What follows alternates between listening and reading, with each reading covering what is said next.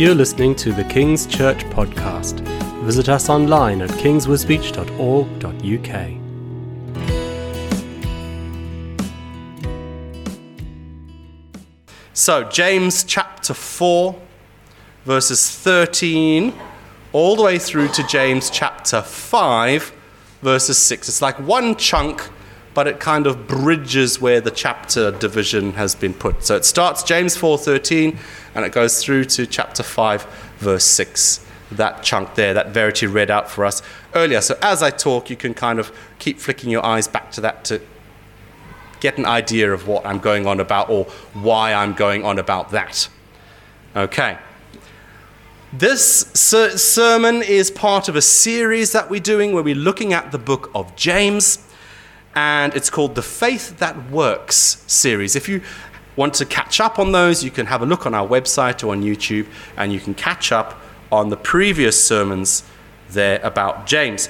Basically, all of it is looking at about faith in action, all right?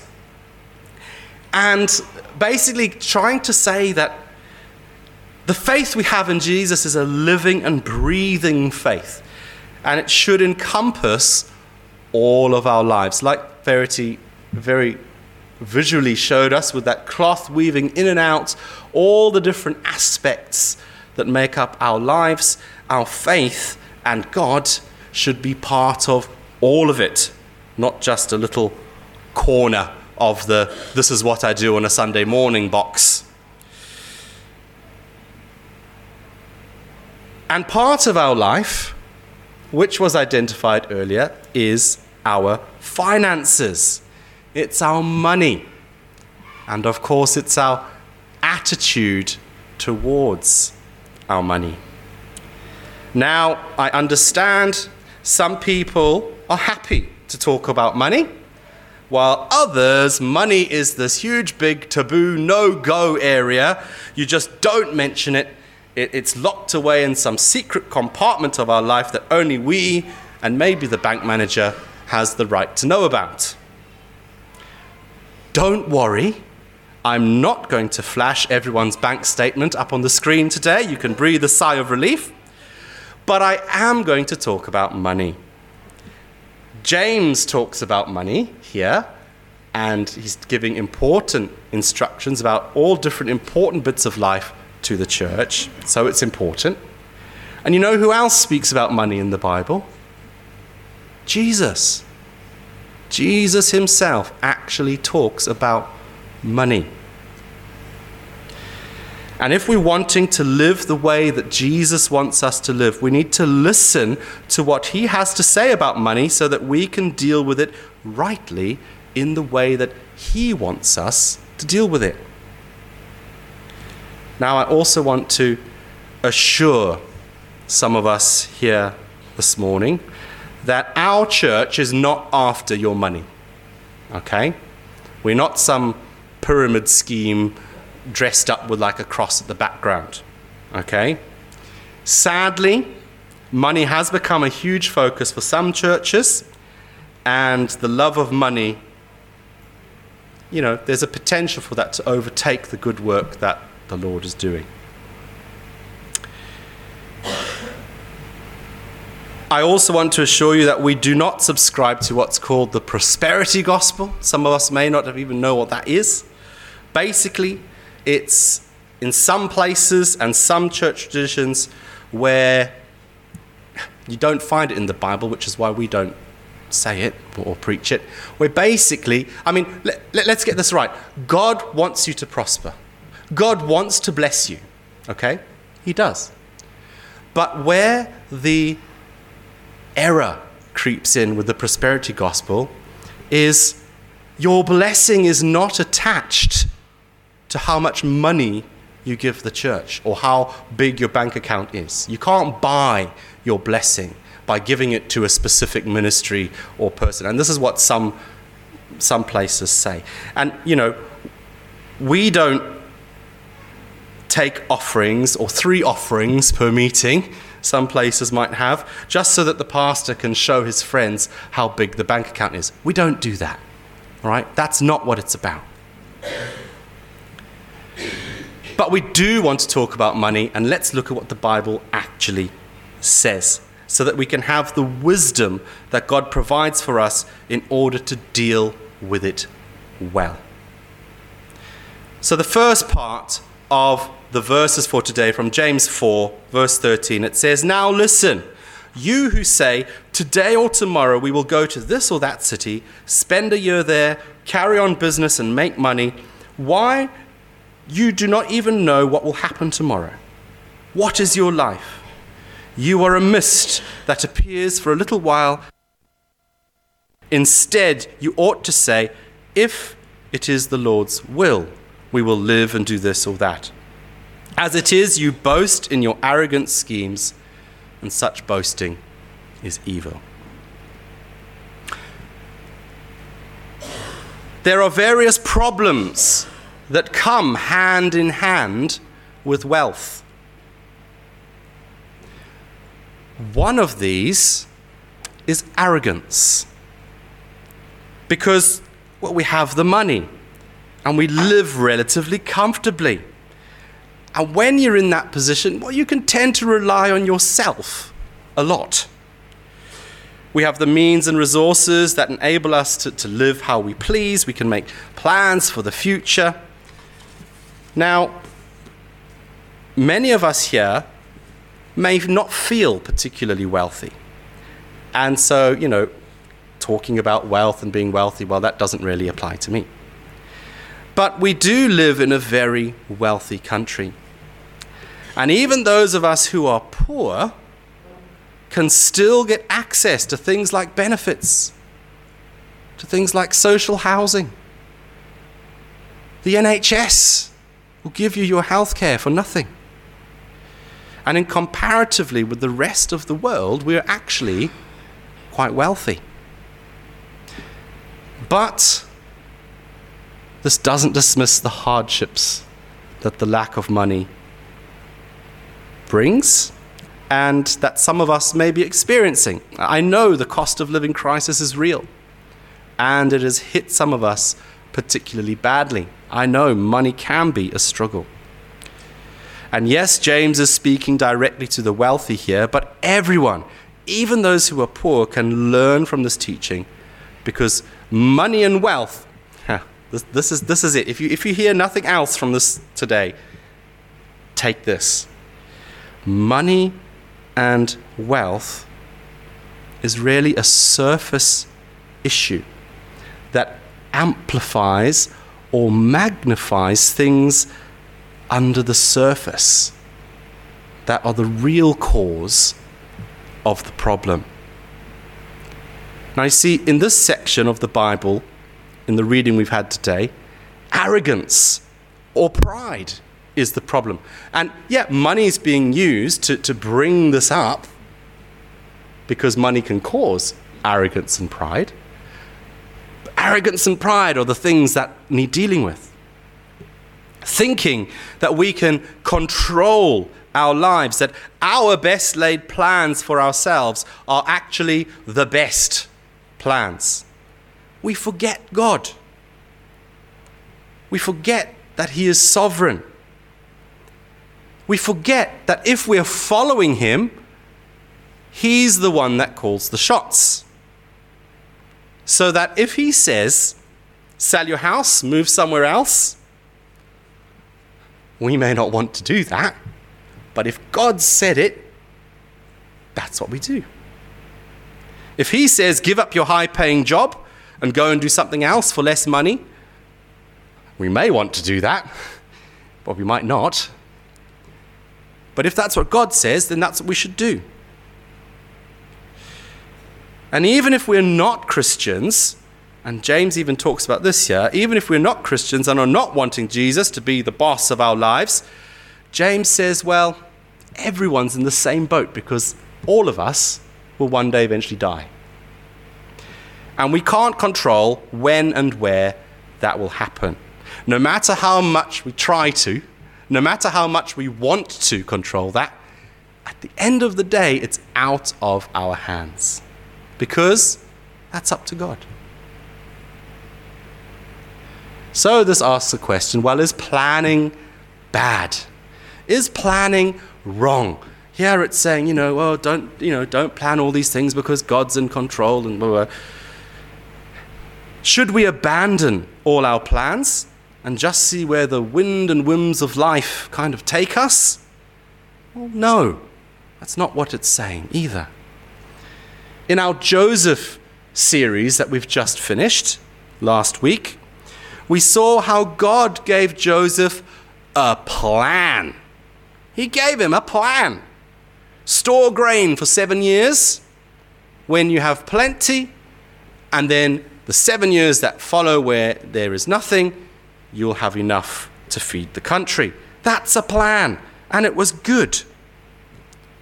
And in fact, planning is good and it's essential to life and to how church even should function and thrive. The thing that's bad is trying to make and implement these plans on our own and doing it in our own strength, not involving God in our thoughts and decisions. That's what's bad, not the planning bit. And even if we have planned and we've asked God for his input and advice and we've tried to do it as best we can, even if we have made some plans, you know, we still need to be prepared that if God has other ideas further down the line, the plan might change because God might be doing something different. And we've got to be willing and prepared and able to say, yeah, okay, I'll change my plan. I thought that's what we would do. Okay, but you want to change? Fine. You are in control. You are the leader. Let's go with that. Rather than saying, nope, this is the plan. And in three years, this is what will happen. And in five years, that is what will happen. And you know, God, you can say what you like because I'm not going to listen to you because I'm going for my, you know, five year goal and blah, blah, blah. Uh uh-uh. uh. That's where it goes wrong. Involve God in your decisions and your plans and be prepared to adjust them if He tells you to. Now, here at our church, we are the King's Church. Okay? Fiona doesn't like it when we just say King's Church because the the, the the is very important because we're not just a bunch of kings wandering around together. It is the King, Jesus, right? One. The King's church. And it means that the church belongs to the King, belongs to Jesus. Okay?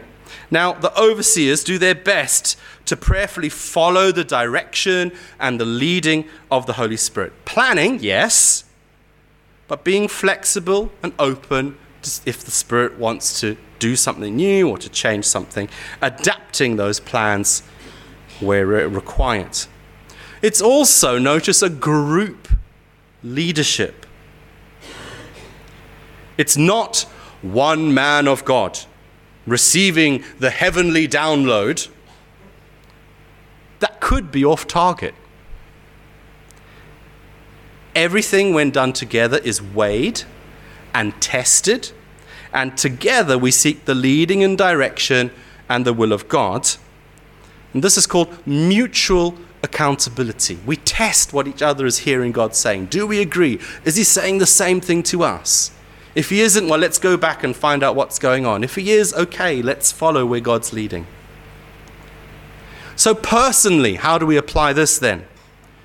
When planning for the future, ask Jesus involve him in your plans. Be open to what he might say, even if you may not be particularly keen on the idea.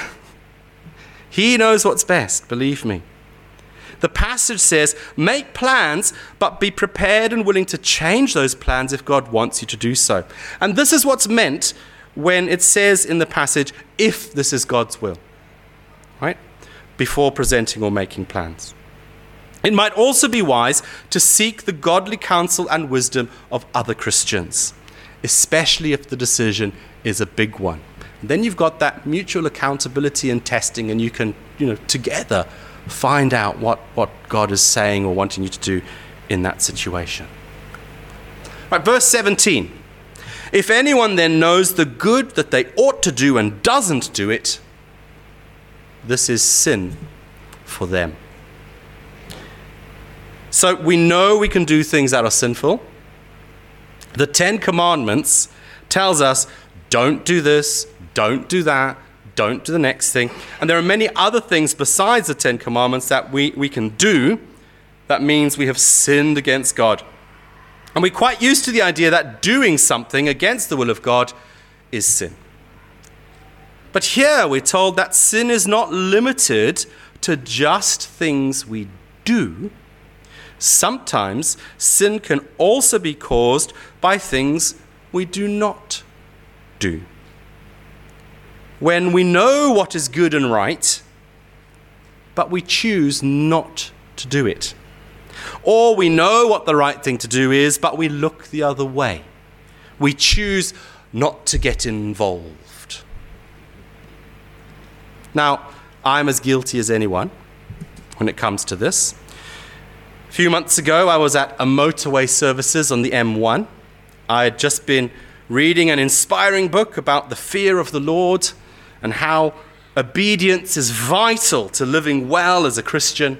And I was all fired up, and I remember thinking as I was getting out the car and going into the services, um, wouldn't it be great if, if the people I walked past could just sense the Holy Spirit and the fear of the Lord? And, you know, wouldn't it be wonderful if like revival broke out in the services? Yeah, I was really fired up.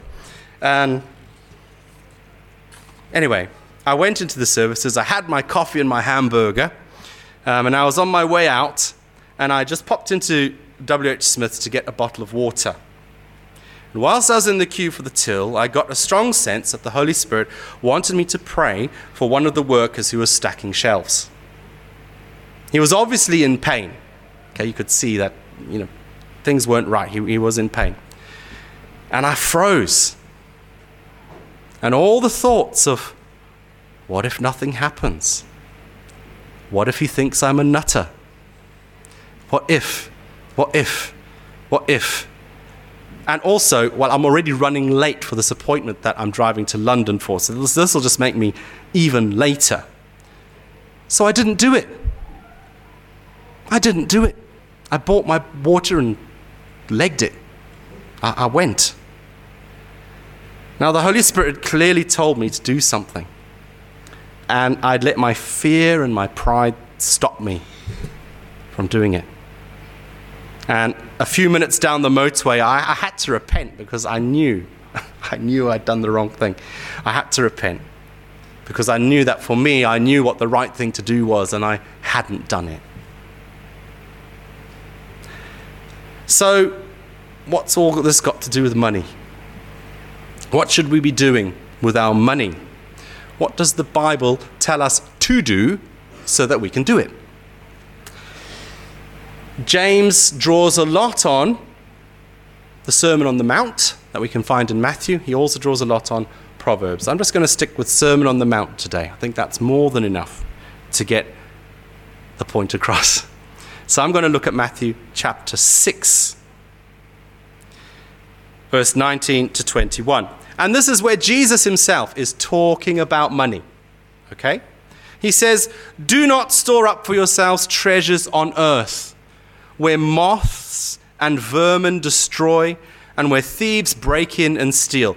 But store up for yourselves treasures in heaven, where moths and vermin do not destroy, and where thieves do not break in and steal. For where your treasure is, there your heart will be also. You know, it's, you can tell where your heart is, you can tell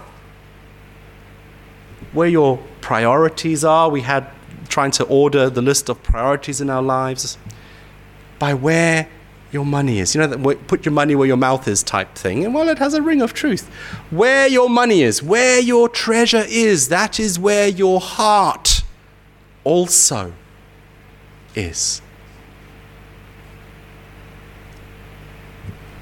I'm going to carry on reading this section using the message version of the Bible. You can still follow along with your version. The words might not quite match, but I've chosen this one because I think a lot of us have read this and the words are quite familiar. This kind of just jolts us out of our comfort a little bit and gets us to listen. You can't worship two gods at once. Loving one God, you'll end up hating the other. Adoration of one feeds contempt of the other. You can't worship God and money both. If you decide for God, living a life of God worship, it follows that you do not fuss about what's on the table at meal times, or whether the clothes in your closet are in fashion. There is far more to your life than the food you put in your stomach, more to your outer appearance than the clothes you hang on your body. Look at the birds, free and unfettered, not tied down by a job description, careless in the care of God, and you count far more to Him than birds. Has anyone, by fussing in front of a mirror, even gotten taller by so much as an inch? All this time and money wasted on fashion, do you think it makes that much difference? Instead of looking at the fashions, walk out into the fields and look at the wildflowers. They never primp or shop, but have you ever seen color and design quite like it? The ten best dressed men and women in the country look shabby alongside them. If God gives such attention to the appearance of wildflowers, most of which are never even seen, don't you think He'll attend to you? Take pride in you? Do His best for you? What I'm trying to do here is to get you to relax, to not be so preoccupied with getting, so that you can respond to God's giving. People who don't know God and the way He works fuss over these things. But you know both God and how He works. Steep your life in God reality, God initiative, God provisions. Don't worry about missing out. You'll find all your everyday human concerns will be met. Give your entire attention to what God is doing right now and don't get worked up about what may or may not happen tomorrow. God will help you deal with whatever hard things come up when the time comes. So it's about priorities. We can't worship God and money. We're told that we need to trust God, to put Him first in all we do, to put our money and invest in God's kingdom here on earth. Then we don't need to worry about if we will have enough food or enough clothes. God will provide for us. Now, all these verses about worrying and the worry of not having money, well, we don't need to worry about that. God will provide. Now, what it's not saying, I've done this a lot today, what it's not saying, but it's important to point out what it's not saying is just sit on your sofa and do nothing. That's not what it's saying. Okay? This is not a biblical excuse to not do anything. All right? It is about priorities. If we spend all our time worrying about food on the table, clothes on our backs, paying the rent, all these things that are important and they are necessary, but if this is where our primary focus and attention is placed. And God just gets attached somewhere at the back of the pecking order or loosely added onto the side of our lives somewhere. That's not good. This also isn't about working on Sundays, okay? I work on a Sunday, right? It's about our heart attitude and where our priorities lie. That's what it's about. Are we putting Jesus first in our lives? Are we making our relationship with Jesus our top priority, our main focus? Or is earning money or something else getting in the way of that? If we put God first, the Bible tells us at the end of that section I read, if we put God first, he says, seek first his kingdom and his righteousness and all these things will be given to you as well. I can testify in my own life after leaving my teaching job when Jesus told me to, He has been faithful. He has never let me or my family suffer financially. Are We're not, we're not millionaires, right? But we have enough. Things can be tight, things can get difficult, but keep seeking the kingdom of God first, and He will add the other things on. The hoarding of wealth is also discouraged, gaining more and more whilst others around us are suffering. This is what James 5, verses 1 to 6 is all about. He's saying greed and selfishness are the negative underlying motives that wealth is magnifying here. Jesus has ushered in the last days. We know that his kingdom has come and is still coming, and that the poor will be exalted and the rich will be brought low.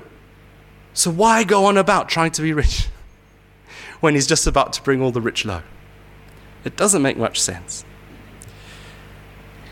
He's also saying in James 5, verse 1 to 6, he's saying, act fairly, act justly.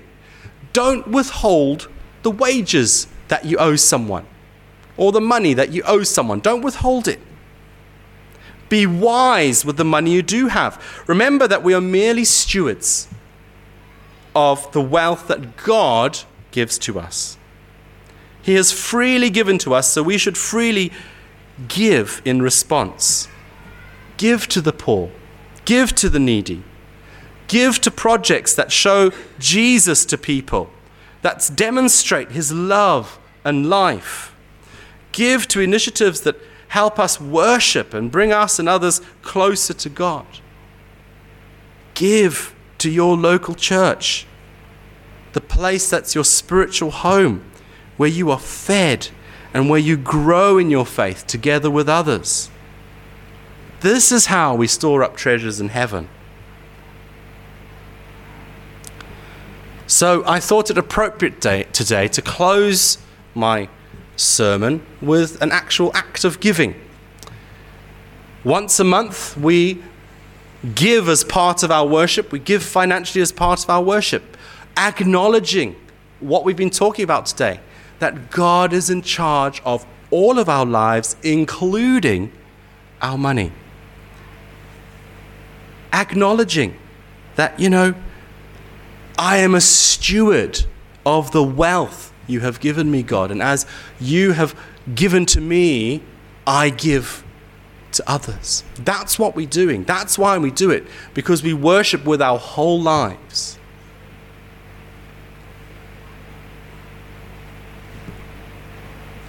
The little piece of paper on your tables, which some people might use because some people have standing orders set up with the bank that, that give regularly so they don't actually have money in church to give, you can put this little card in the basket instead.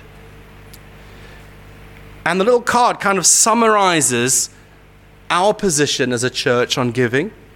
From 2 Corinthians chapter 9 verses 6 to 8 just says remember this whoever sows sparingly will also reap sparingly and whoever sows generously will also reap generously.